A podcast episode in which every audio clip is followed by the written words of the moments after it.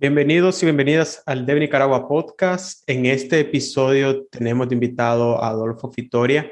Adolfo Fitoria cuenta con una gran trayectoria en creando comunidades, creando empresas y a nivel profesional pues eh, se ha sumado varios retos en su carrera de manera pues que le ha permitido crecer como profesional y seguir aportando a la comunidad, seguir aportando eh, también al país, pues también en la creación de empresas, que también es muy importante. Te agradezco, Adolfo, que estés aquí. Ya varias personas de la comunidad me habían comentado que querían tenerte como invitado. Parte, la mayoría eran también por la parte de la comunidad de Python, que pues te venían, venían siguiendo tu trabajo también y pues querían que, que estuvieras aquí. Y también con la parte de la empresa, pues en este caso, pues Chronocodes. Entonces, te agradezco pues que estés aquí y bienvenido. Muchas gracias por la invitación, Billy. Eh, un honor estar acá por acá y estamos listos. Traté de, de, que elaborar este contenido de este episodio de manera que fuera más como una plática general de cómo ha sido pues la trayectoria que has venido teniendo en la comunidad y en tu carrera, pues también porque eh, si muchas personas pues te admiran y, y, y, quisieran como que abstraer toda esas cosas que quizás ha hecho y retomar algunas, pues tal vez para aplicarlas en su vida también y, poder crear su propia ruta a nivel profesional, su propio camino, pero abstrayendo también las cosas buenas que, que te han servido también a vos para poder llegar hasta donde estás. Una de las cosas que yo con las cuales me gustaría arrancar es que yo me puse a revisar en el grupo pues, de, de desarrolladores Nicaragua y actualmente pues estamos como 4.940 miembros. Pues. Diarios siguen llegando pues personas nuevas y todo. Es mentira decir de que los 4.000 están activos, quizás somos activos tal vez, no sé, que quizás un, un 10% o menos, diría yo, porque mucha gente pues eh, tal vez comparte eh, vacantes, otros pues que están compartiendo de las comunidades, y, pero así activo pues no, no diría yo que 4.000, pues, pero esa es la cantidad de personas que se han visto con la curiosidad de entrar a la comunidad, pues, pero sí me fijé que sos uno de los que empezó, me fui a ver lo más atrás de, de, del, en el tiempo del grupo, en la historia, pues, y, y sos uno de los que empezó. Entonces, eh, esa es parte de lo por cual estamos acá, de qué es lo que te ha motivado a, estar en, en, comunidades y crear en comunidad. ¿Has visto algún progreso en el grupo de desarrolladores Nicaragua? ¿Cómo has visto cómo ha evolucionado el, el, grupo a lo largo pues, de todos los años que has estado en el grupo? Bueno, este, antes de, del grupo de Desarrollo Nicaragua, desarrolladores Nicaragua, perdón, vamos a irnos un poquito más atrás, hacia el año, okay. ah, voy a odiar decir esto, hacia el año 2006.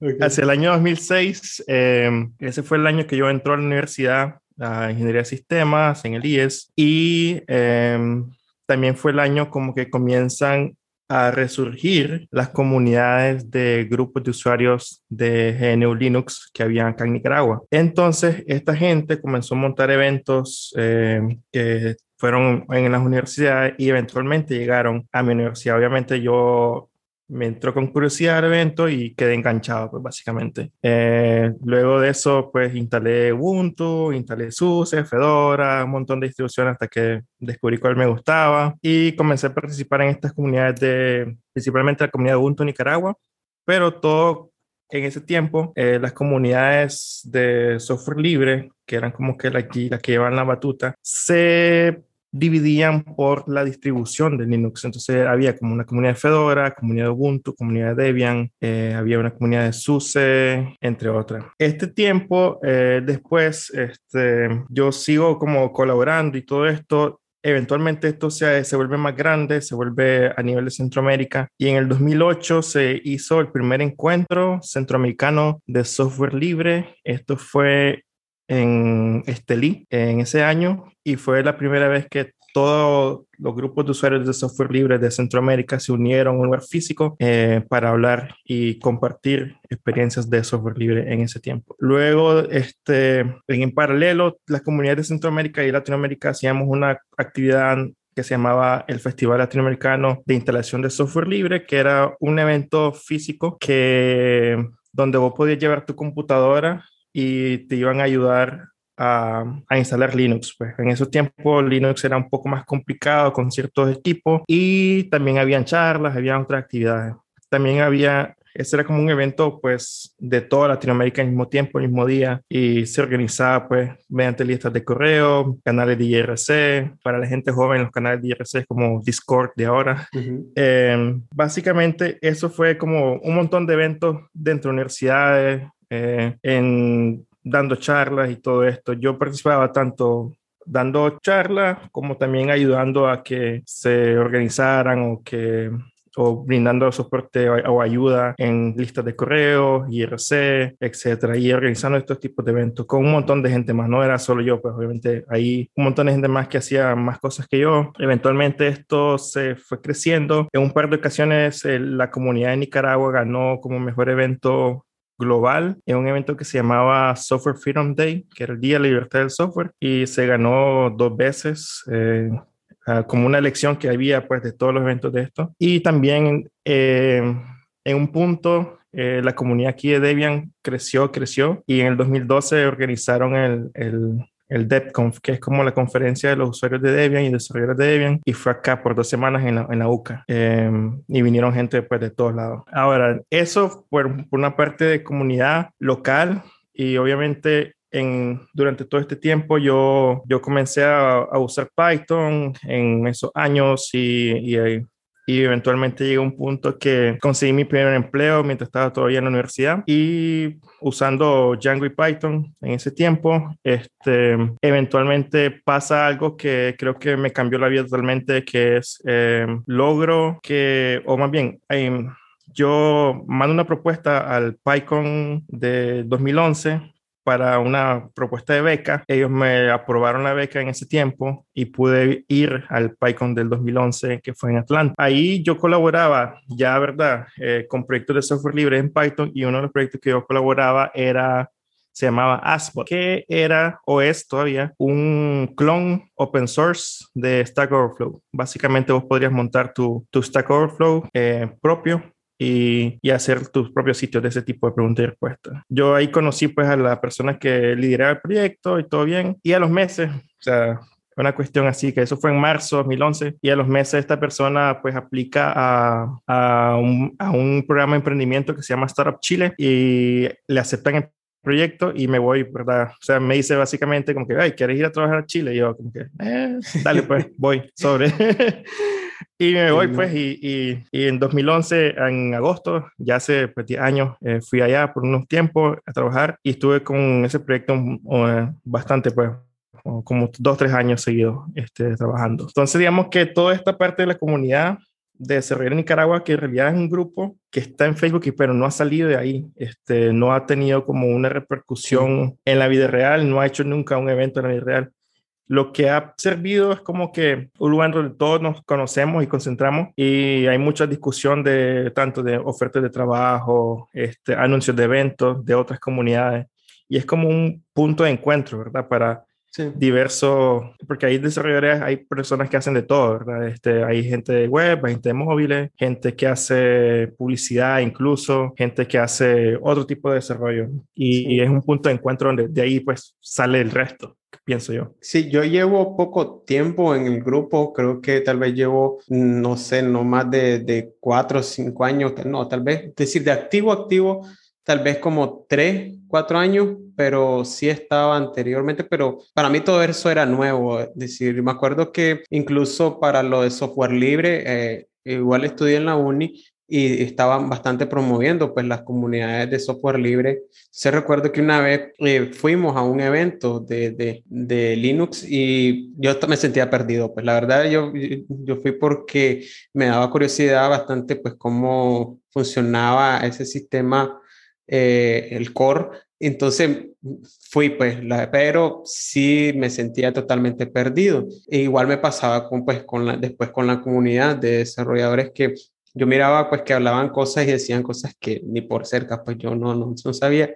Ahí con el tiempo pues y con paciencia pues dejando que todo fluyera, uno ya después encuentra como que temas o, o, áreas donde sí te puedes sentir identificado pues y totalmente sí estoy de acuerdo que el grupo no ha generado un impacto algo tangible, algo real que, que en el aspecto del alcance, sí las comunidades están activas, pues quizás ahora más en una forma remota, pues producto pues, del contexto que, que, tenemos, pero sí ha sido como que el lugar centralizado donde tal vez como de comunicación un poco de, de esto se está haciendo aquí, esto se está haciendo allá, eh, las distintas comunidades que existen, tal vez para invitar o para poder promover alguna comunidad nueva o algo por el estilo, pero si no se así, no se ha, ha podido llegar pues a más. Creo que ahorita quizás hacer algo presencial pues está bastante difícil, pero sí sería bueno en un futuro poder tomarlo en consideración y, y, poder crear algo, pues realmente. Eh, yo no estaba al tanto de todos esos logros que se, que se, que se llegó a tener con respecto a, a, la comunidad de software libre. Ese también es, es algo que me mencionaban bastante de, de lo, cómo has impulsado la parte de software libre, porque todas esas cosas pues realmente eh, valen la pena mencionarlas, valen la pena también que las personas que nos escuchan, las personas que entran nuevas al grupo, que, que están eh, construyendo carreras, que están iniciando, que son estudiantes, que sepan que, que realmente sí se han hecho cosas sí se han ganado cosas y que pues realmente hay talento pues también y prueba de ello también todo lo que has podido participar en tu, en tu carrera con, con la beca, con, lo de Chile, entonces todo eso a final de cuentas pues es experiencia y, y nos aporta todo. La verdad que, sea, como lo dije en un episodio, si a uno le va bien, pues eso es ganancia para toda la comunidad porque eh, eh, ya toma un precedente al nivel nacional, pues de decir sí, pues realmente hay gente muy talentosa también en la comunidad.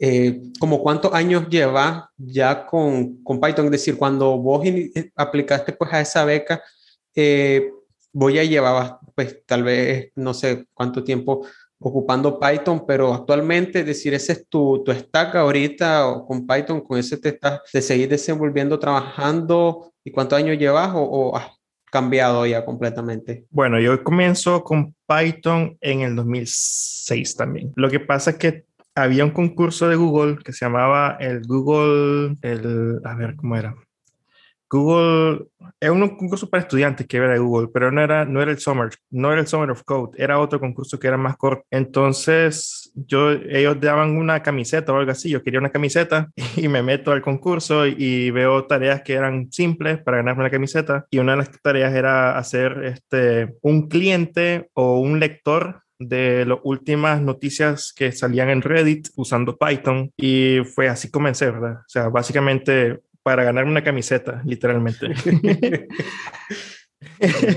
entonces, entonces hago ese cliente, o sea, leo un poco, eh, uso una biblioteca ahí que se llamaba FitParser, que todavía existe, y básicamente usé el fit de Reddit y así generaba como la salida que ellos pedían. Y en realidad, al final no gané el concurso, porque yo mando eso y tenía un viaje a familiar a Costa Rica ellos pidieron unos cambios y eventualmente, y con, por estar desconectados, o sea, eran unos tiempos distintos que no tenías el teléfono con internet todo el tiempo. Este, básicamente, ellos, mi entrada la tomó alguien más y, y, lo completó, pero no importa. De ahí, pues comencé con haciendo cosas en Python. Eh, también en ese tiempo estaba mucho lo que mucho muy popular eh, Ruby on Rails y también usé Ruby on Rails un tiempo y después caí en Django, ¿verdad? Este, con este primer evento que te contaba del, del, del, evento centroamericano de software libre, del encuentro, yo hice el, el sistema de registro en ese evento en, en Ruby on Rails. Y era como el, un, un, sitio simple que básicamente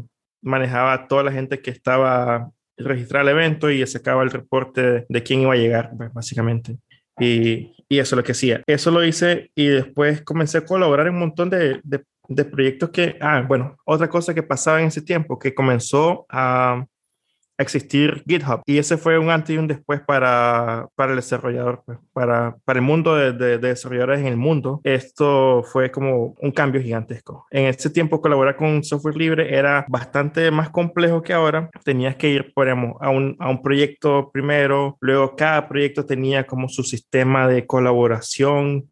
Algunos eran con con Google Code, o otros eran con, este, con sus propios servidores de SVN, que era Subversion, que era un sistema de manejo de, código anterior a Git. Había otra gente que solo aceptaba parches em, que mandaba directamente como un archivo zip. Y era un, era un rollo más, más complejo porque no existía esta cultura de GitHub del pull request y toda esta cuestión. Entonces, cuando él abre GitHub y comienzan todos los proyectos poco a poco a migrarse, para mí fue mucho más fácil venir a encontrar las cosas y colaborar para aprender. Yo lo que quería hacer en ese tiempo, y algo que recomiendo, era colaborar con software libre, porque así podías tener, además de ganar experiencia, tenías un portfolio que está públicamente accesible. Entonces, así vos podías después venir y aplicar a un trabajo este, para que y tenés como el respaldo de más de tu currículum, eh, tenés el código, pues, pero como dicen por ahí, el papel aguanta todo, pero el código, pues, al final ahí está la prueba. Y gracias a eso, de hecho, con código que yo comencé a publicar, yo nunca he tenido la, como la necesidad de aplicar a un trabajo, sino que siempre me llegaban como ofertas y cosas y, y, así comencé. Te iba a decir, de que creaste suficiente trabajo que hablara por sí solo para el punto que, que, que te hiciera llamativo, pues, atractivo para, para, las ofertas de trabajo. Y también otra cosa que lo he dejado hacer, pero quiero retomarlo, en ese tiempo estaba muy de moda los blogs y entonces los blogs era como que todo el mundo tenía un blog, porque los blogs te iban a ser súper popular. Es como tener ahora una buena cuenta de TikTok. Sí. Eh, entonces, en ese tiempo bloguear era tener una cuenta tanto o en wordpress.com o en, en, ¿cómo se llama este Google? Se me olvidó ya. Blogspot. Sí, en uno de esos dos. Murió, sí, ¿verdad? No, está todavía, pero es que los blogs como que perdieron relevancia. Pero en ese tiempo los blogs era, era lo, lo caliente, pues, y, que alguien te linkeara un, un post en tu blog, era, de tu blog, era como que, oh, que Ani, pues, que súper. Y también ese tiempo comencé a aprender como que a escribir bien, a publicitar lo que hacía, compartir contenido em, que, lo, de, que me interesaba, y eso te hacía que tus tu ranking de Google pues subiese. Y es algo como que muy, no, no, no diría que es súper fácil de hacer, pero no es algo que está pegado al cielo, que requiere tiempo y dedicación, pero te deja dos beneficios, además del, del ranking de Google que te comentaba, es que si uno enseña tiende a, aprender mejor también. Eh, entonces, eh, tenés el doble beneficio, o sea, enseñarte a estudiar de una manera mejor porque tenés que hacer que otra persona comprenda lo que estás queriendo decir. Sí, y también de que vos, decir, al explicarlo, vos mismo también te entendás como si vos mismo te tocara aprenderlo, es decir, si me tocara escucharlo de otra persona, realmente estaría entendiendo lo que me están compartiendo. Eh, con respecto también a la parte de de, la, de los medios que han estado para tener presencia, creo que aquí, bueno, una recomendación, pues como lo interpreto, es que siempre es, importante tener una presencia online, ya sea por medio de colaboraciones, ya sea por medio, pues, en, en su momento, como decíamos, pues que bastante los blogs, ahora pues eh, lo que son las cuentas de TikToks y, y también pues los blogs creo que sí siguen tomando todavía relevancia. Sigue siendo relevante, pero, pero ahora digamos que puedes tener diversidad de, de, tipo de contenido y tener el misma, la misma relevancia. Por ejemplo, podrías hacer eh, contenido como lo que estás haciendo vos en este podcast, que es muy bueno y muy relevante, pero también tenés videos en YouTube o tenés este, cursos que puedes hacer o puedes hacer videos cortos en TikTok que expliquen algo muy puntual, etcétera. O sea, la, la, cuestión que ahora los medios se han diversificado y el formato pues ha cambiado a, múltiples formas. Pues. Entonces, la, la, ventaja del blog siempre la va a tener sobre TikTok, sobre los podcasts, sobre cualquier otro medio, es que como es texto, los buscadores te van a, a recoger mejor esa información que si es audio, video o otro tipo de contenido. ¿Crees vos que, que todo esto lo de estos beneficios a los cuales has podido acceder también por parte de, del trabajo que has venido haciendo, ha sido producto también de, la participación en las comunidades, eh, tanto al punto pues de que has podido formar una red bastante grande de, networking y realmente gracias a ello también pues, has podido obtener oportunidades. Es decir, porque mira, yo me acuerdo que, como te decía, la primera comunidad donde tal vez yo pude involucrarme, pero así de manera superficial, fue la comunidad pues igual de software libre con la uni, pero era de manera general, pues la verdad no, no estaba involucrado mucho. Yo me acuerdo que yo alegre porque tenía una camisa de, igual de, de, software libre, entonces... Eh, me gustó bastante, pero quizás a veces las personas tal vez no, no ven el beneficio a largo plazo que te puede brindar esto también, que te puede brindar el poder conectar con otras personas, conectar con trabajo más allá del que haces, pues también, es decir, como es el colaborar en, en el open source, que es tiempo que estás ocupando fuera de tu, de tu jornada laboral y que es tiempo personal pues que estás ocupando. Entonces, sí, sí te ha aportado toda esta parte en, en, crear una mayor trayectoria eh, y, por ende pues también eh, tener un, eh, un, poco más de éxito de acuerdo a tus métricas propias, pues obviamente. Sí, totalmente. O sea, el, la cuestión es que en comunidad, tanto reuniéndose virtualmente como un espacio físico, un grupo de personas que comparten las mismas ideas o los mismos gustos, tienden a necesitar de ayuda de alguien más y puedes desarrollar como relaciones de, de beneficio, pues, por, decirlo así, este, de, tanto que te recomienden para una oportunidad laboral o trabajar junto a un proyecto, etcétera. El networking es sumamente importante si querés como que avanzar, porque por mucho que estés eh, trabajando y seas muy bueno, si nadie sabe qué estás haciendo en tu casa o donde estés desarrollando tu trabajo, pues no vas a salir de ahí. Y tenés como que desarrollar un poco tu marca personal. Es una cuestión que toma tiempo, toma esfuerzo, pero al final de todo vale la pena. Y no es algo, o sea, todo lo que estoy diciendo no es algo que esté como que esté pegado al cielo, no es como que te estés preparando para una pelea de boxeo, pues que ahí sí tenés más sacrificio, pero, pero, pero sí, o sea, es algo que, que todos podemos hacer, que lleva tiempo, lleva ganas, pero todos estos pequeños sacrificios al final te dan un beneficio que generalmente es mayor. Y ya después de cierto nivel vas a poder decirle, a, vas a ser como esa persona que guías, guía a otras personas que,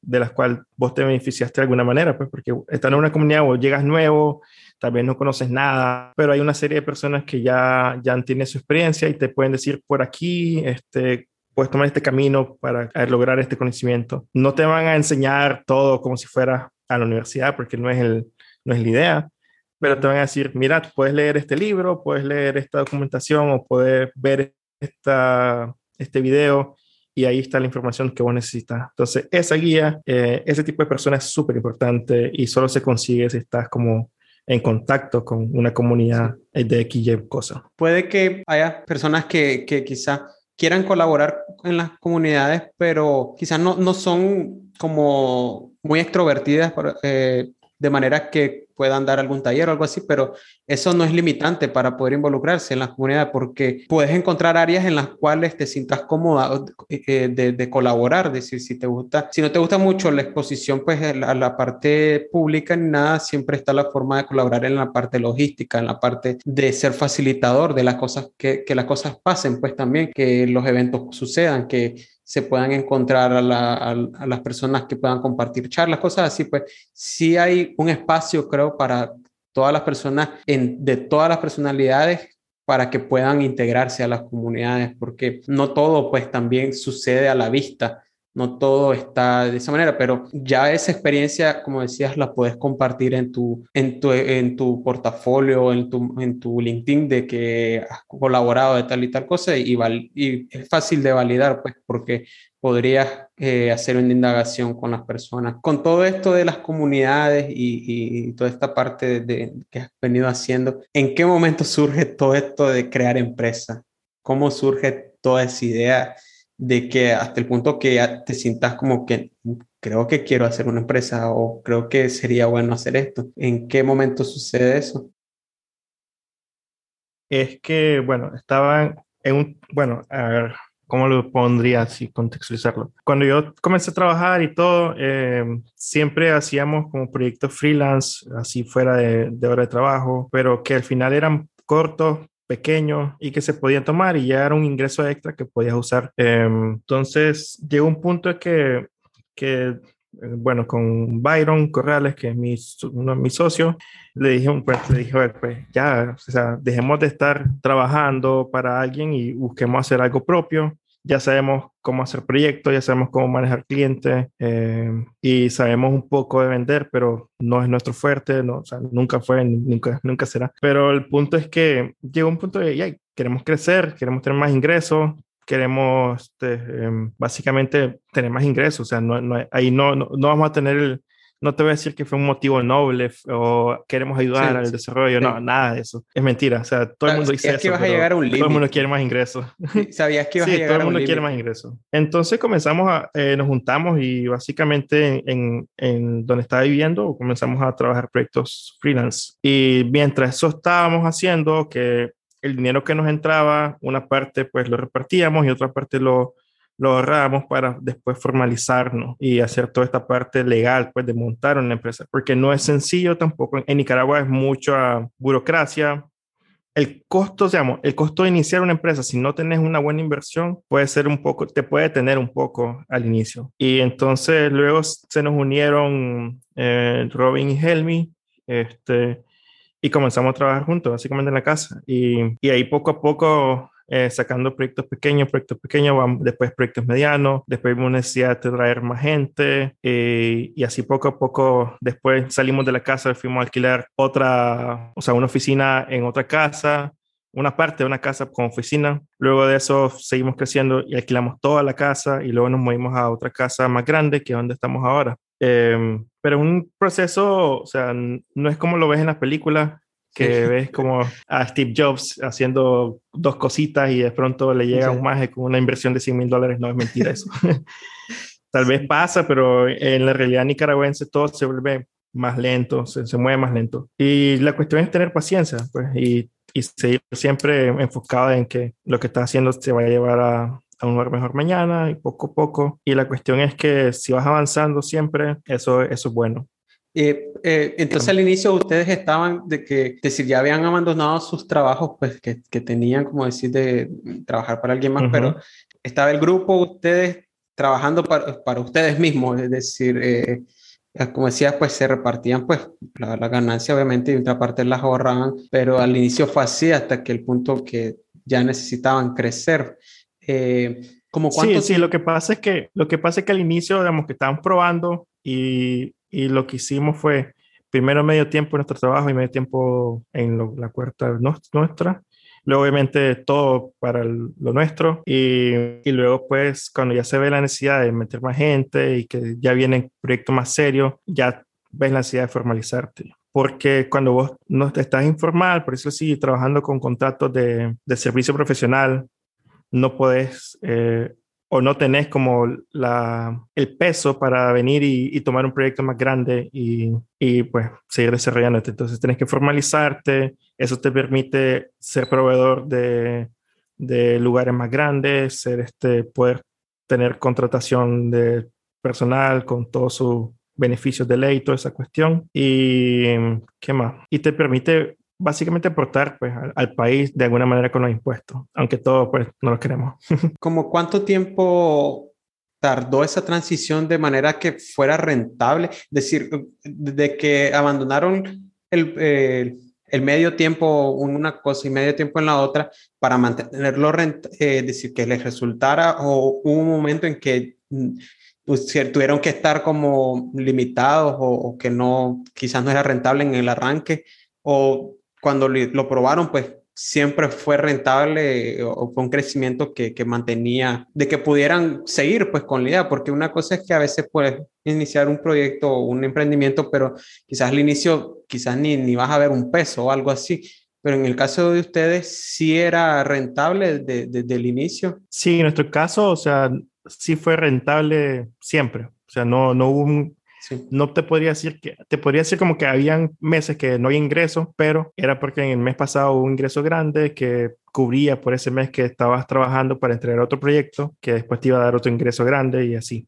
Pero porque la naturaleza del, del trabajo de desarrollo, al menos por proyecto, era que vos entregabas avances, te daban una parte, entregas otro avance o terminas el proyecto, te dan el resto. Entonces, no, no hay como un ingreso, no, al inicio pues no había como un ingreso constante de mes a mes, por decirlo así, sino que había ingresos que a veces eran salteados, por decirlo de alguna manera. Pero rentable siempre, siempre fue. No, no te estoy diciendo que no hicimos millonario al inicio, ni nada, pero... pero al menos, por lo menos, seguir, es decir, es, es como decir, abandoné mi trabajo, pero eh, ahora estoy con este emprendimiento, pero igual sigo ganando lo mismo y es como, es decir, se mantiene, pues al menos no sí, Sí, no, no, no, no, o sea, te mentiría si te diría, ah, pasamos incomodidades, sacrificamos este, X y cosas, no podía pagar la luz, mentira. O sea, eh, siempre fue, fue rentable y tuvimos esa suerte, pues, la dicha que, que nos fue bien poco a poco. Obviamente, siempre lo que hacíamos era que era cuidar en el sentido de que si vas a hacer un gasto, ya teniendo personal, tengas, tengas tu bolsón de dinero para pagar a esa gente y que todos tus gastos operativos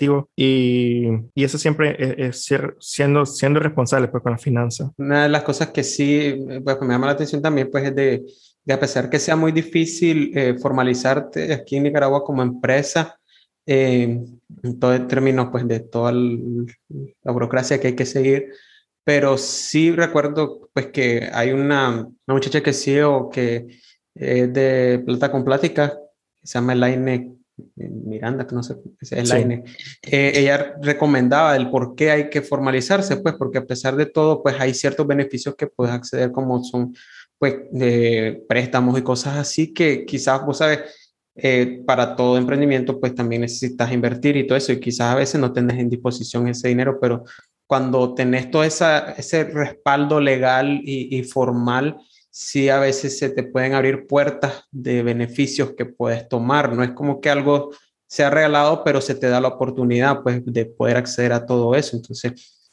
sí e, es bastante importante esa parte, aunque no quisiéramos pues, que, que fuera tan No, y también lo, otro, o sea, nosotros pasamos al inicio con pena este, por no estar este, constituido fue que aplicamos o intentamos aplicar unos proyectos aquí y no podíamos por no estar constituidos, pues porque la, eran como licitaciones y no, y no se podía. Y también con, con un cliente que, que ya tomamos en ese tiempo y al darse cuenta el cliente que no estábamos constituidos, pues fue como que poner, hacer un montón de cosas ahí administrativas para que se pudiera hacer y el cliente se molestó un poco y pues ya ahí ya era pues hora pues, de hacerlo y, obviamente después ahí nomás sí todo, fuimos a hacer todo ese volterío.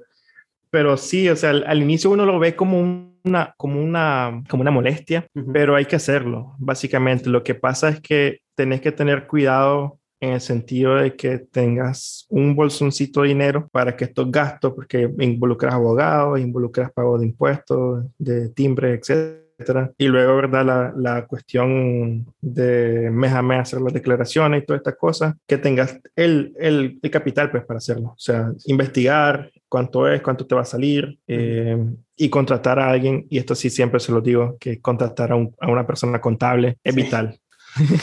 sí, sí, hay, sí, sí, nosotros somos ingenieros y todo, pero, pero no somos ordenados, por decirlo así. Sí. Entonces, una persona que lleve el orden de esas cosas es, es oro, pues, para tu negocio. Una de las, pues, con las cosas que quizás me gustaría, pues, ir como cerrando, pero sí son que de vital importancia, por lo menos para mí que, que tengo dudas con esto, es de que cómo está ahorita la empresa en el sentido de cuántos eh, personal tienen, decir, están siempre siguen creciendo, sus clientes están de aquí, o estaban fuera y, y, tanto, y también la parte cómo te has involucrado vos en el sentido de que seguís programando siempre o ya te estás dedicando más a una parte más administrativa y más gerencial en, por, por, la empresa, porque al final de cuentas, pues sos fundador también. Entonces, ¿cómo te ha venido afectando eso? Porque también hay, como decíamos, hay muchas cosas que tenés que hacer que no necesariamente tienen que ver con código, tienen que ver con la mera gestión de la empresa o ya están bien eh, estructurados, pues, pero eh, si seguís involucrándote normal en los proyectos, eh, pues codificando y todo, o, te has delegado un poco más en esa parte? Sí, con esa parte hemos transicionado un poco. Yo sigo, yo sigo programando, es lo que voy a seguir haciendo toda la vida, creo yo. Pero también hago tareas de, de manejo de proyectos. Y, y, lo que hemos hecho es que si algo no te gusta hacer, contratas a alguien que haga eso. Entonces, hay personas ya que tenemos para manejo de proyectos que ellos se encargan de, de toda esta parte aburrida para nosotros, ¿verdad? Que es de manejar proyectos, reuniones con los clientes, eh, preparar ofertas de, de oferta y, cotizaciones y hacer todas estas reuniones de levantado de requerimientos y todas estas cosas. Esas cosas, o sea, al inicio obviamente nos tocaba más duro a nosotros, pero ya luego vimos que era tiempo pues, de contratar personas que quisieran este trabajo. Con todo esto, el de la pandemia, este, los proyectos nacionales como que se han decrecido un poco eh, y la mayoría son hacia afuera. Mm. Pero eh, lo, lo bueno es que como todo se digitalizó de alguna manera, un crecimiento en la demanda y al final de todo, pues siempre hemos venido creciendo poco a poco y agregando miembros al equipo y, y eso pues es súper bueno. Ahorita, de hecho, con esta época hay un montón de, de demanda por desarrolladores. Lo puedes notar en el grupo que todos los días hay una oferta. Cuando el grupo inició era una oferta cada semana tal vez, este, porque era otra realidad, pues. Claro, Y ahora, ahora pues es diario, dos, tres ofertas. Este, la gente se, se, se le está costando mucho encontrar personal eh, localmente. Sí, hay, más, hay, más, vacantes que personal. sí, desgraciadamente. Y, y, es algo que lleva una parte con la educación. Si, no, sé si, no sé si es tu caso, pero en mi caso, de mi grupo de universidad, de los que terminamos y salimos de la universidad, quizá que eran que sé yo, 40 en mi generación, este, por decir algo, tal vez se dedican a programar 5 o 6. Entonces el resto, pues no sé qué está haciendo. Pero, pero eso es una cuestión grave, pues, porque hay un montón de oportunidades y, y, no se están aprovechando porque no tenemos a la gente. Sí, totalmente. Eh, estoy de acuerdo en esa parte también porque bueno, pero también está la contraparte también de que decir, hay gente que también se está formando pues, por universidades, pero también hay gente ahora que está formándose pues también por medio de cursos, cosas así. Entonces, esperemos que también esta parte pues ayuda a compensar esa, esa gran demanda que todavía existe. Eh, y lo otro también es, es que la gente es perezosa y no sabe inglés. Ah, sí. Ah, Eso lo he venido insistiendo en, en casi todos los episodios y ni modo, es decir, eh, eh, ya no es un lujo ni nada, es una realidad, necesitas sí o sí eso, porque sí podrá ser muy bueno obviamente y todo, pues, pero te va a beneficiar pues más, eh, eso dejémoslo pues claro que te va a beneficiar siempre saber el, inglés, a como lo comentaba Adriana en el episodio que, que tuvimos con ella, de que es necesario, pues es sumamente importante. Antes de Lola Mundo, que, que sepan decir Hello World, ¿verdad? Pero sí, es eh, súper importante. Bueno, entonces te agradezco pues que estés que hayas estado aquí, pues Adolfo, ha sido pues bastante provechosa esta, esta plática, este episodio. Hay muchas cosas que todavía podríamos indagar un poco más, como es la parte de cada fase, digamos, la comunidad de Python, la comunidad de software libre y, y todo eso es la parte de la empresa, pero sí hemos tratado de eh, hacer todo de manera concisa y todo, pues, pero si la comunidad tiene más preguntas o quisiera saber más, pues igual pueden abocarse pues tanto a, a vos pues o, conmigo o en el grupo, pues te agradezco pues y espero que no sea pues la primera vez que estés aquí y puedas seguir compartiendo más con nosotros. Muchas gracias a vos este, por la invitación y tú fue, fue divertido y, me, me desempolvaste los recuerdos de hace 13, 14 años. Qué bueno y, y, es bueno que quede eh, grabado, pues es decir, que quede eso de que se ha hecho todas esas cosas realmente y no como que nada, no, no, existe nada de eso, sino que sí está todo eso. Se, nos vemos y en el, estén siempre pendientes pues en los próximos episodios. Vemos.